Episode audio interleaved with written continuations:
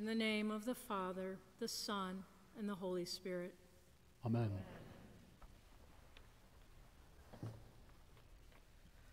The Hosanna of palms, the palms outstretched, palms pierced, hearts pierced. There was joy proclaimed, now joy maimed and crushed, joy seemingly extinguished. Easter is coming, this we know, but it doesn't feel like it right now.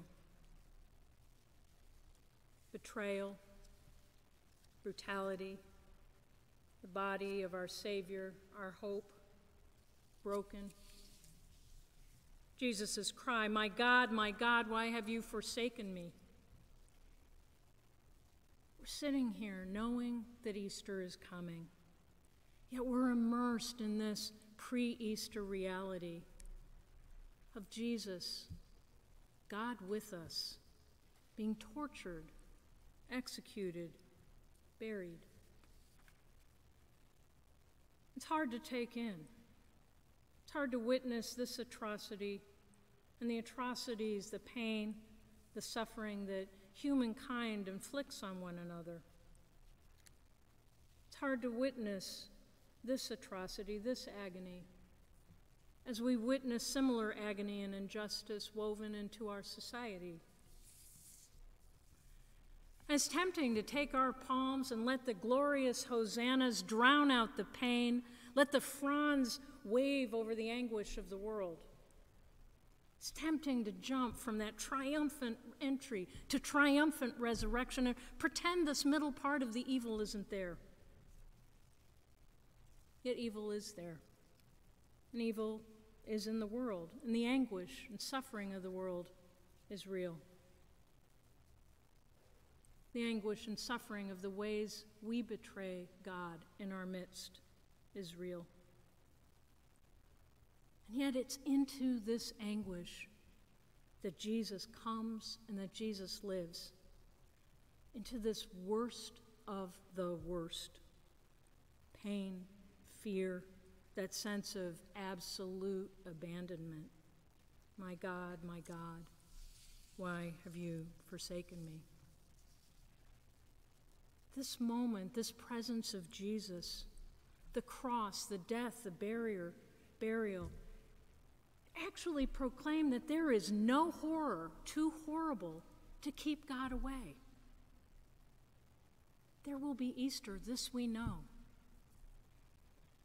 So today we're asked to pause and look at this heart where Jesus dwells, both in the glory of the hosannas, but also in the pain of the human condition.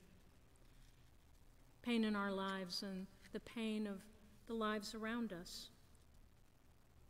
Today we're asked to be uncomfortable, not just for discomfort's sake, but to see the very substance of where Jesus enters. So maybe we're asked to take our palms and wave the way forward, wave the way to see the truth, the power of death, to hold these palms of Hosanna and walk with Jesus into the great mystery and power of the cross, the ultimate destination, his resurrection, and new life. To walk to this eternal life, this mystery of eternal life where love conquers the power of death. This is the new life ahead it's one where Christ's resurrected eternal light shines in our hearts.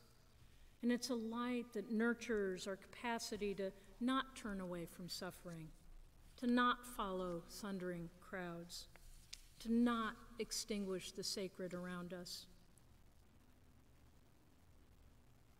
When we witness this suffering, we also see with Easter ahead the new life, the new life where Christ's resurrected eternal light shines in our hearts, nurturing the capacity to see Jesus in our midst, to see Jesus in one another, and to see ways to be Christ like, to help usher in healing, justice, wholeness, and new life for all.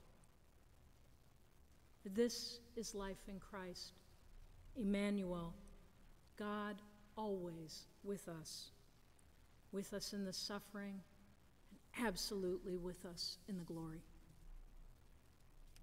Amen.